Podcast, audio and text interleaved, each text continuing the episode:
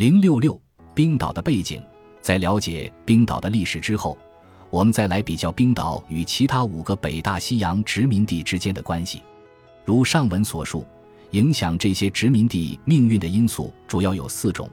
与欧洲的航行距离、当地土著的阻挠、农业合适性以及环境的脆弱性。在冰岛案例中，上述有2种因素有利于它，另外2种因素则不利于它。对冰岛殖民者而言，有幸的一是岛上没有其他的种族，二是与欧洲的航行距离不算太远，即使是中世纪的船只也能载运大量商品相互进行贸易。与格陵兰人不同的是，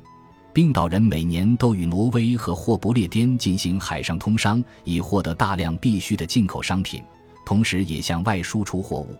特别值得一提的是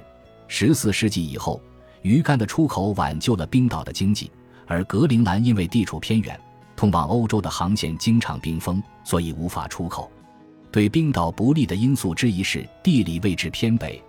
冰岛是仅次于格陵兰的最不适合发展食品业的地区。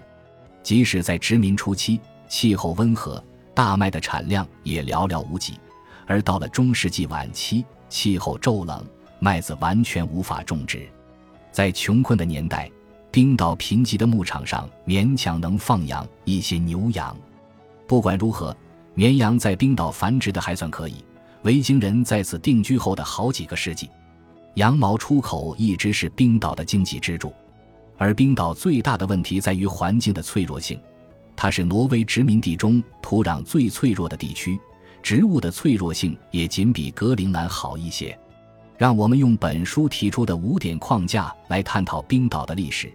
这5点框架包括对环境的自我破坏、气候变化、强邻的威胁、与其他社会的友好贸易关系以及文化观念。其中上述4点因素在冰岛的历史舞台扮演了重要的角色，互为作用。只有强邻威胁这一因素影响甚微，除了某段时期遭到过海盗的侵犯，冰岛的生态环境本来就先天不足，而小冰河期严酷的气候更是雪上加霜。尽管环境问题严重，与欧洲的贸易往来使冰岛得以生存下来。冰岛人对环境问题的应对方式取决于他们的文化观念，有些文化观念来自挪威，特别表现在畜牧经济和对饲养牛猪的狂热态度上。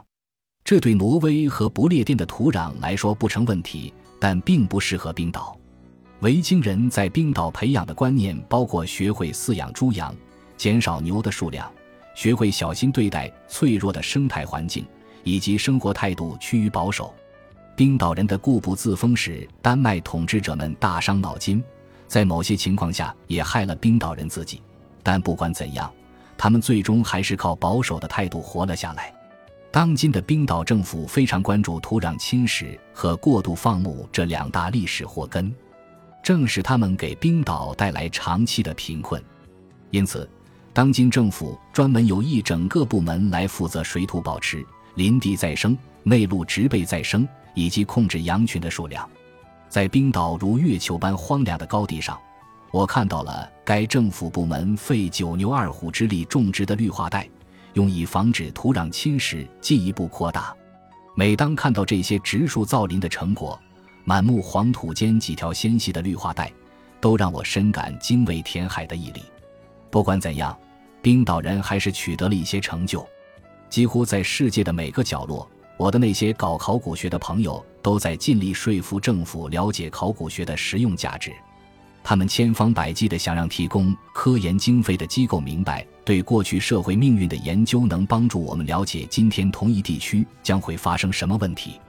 而最重要的是，破坏生态环境的悲剧很可能在今日重演。所以我们应该运用历史知识以避免重蹈覆辙。大多数政府都把考古学家的恳求当成耳边风，但冰岛则是例外。冰岛从1130年前就面临着土壤侵蚀的威胁，大部分植物和一半的土壤已经消失。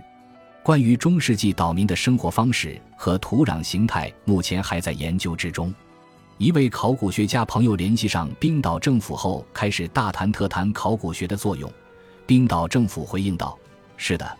我们当然清楚了解中世纪的土壤侵蚀问题有助于解决今日的问题，我们对此深信无疑，你不用再花时间解释了。钱在这儿，拿去做研究吧。本集播放完毕，感谢您的收听，喜欢请订阅加关注，主页有更多精彩内容。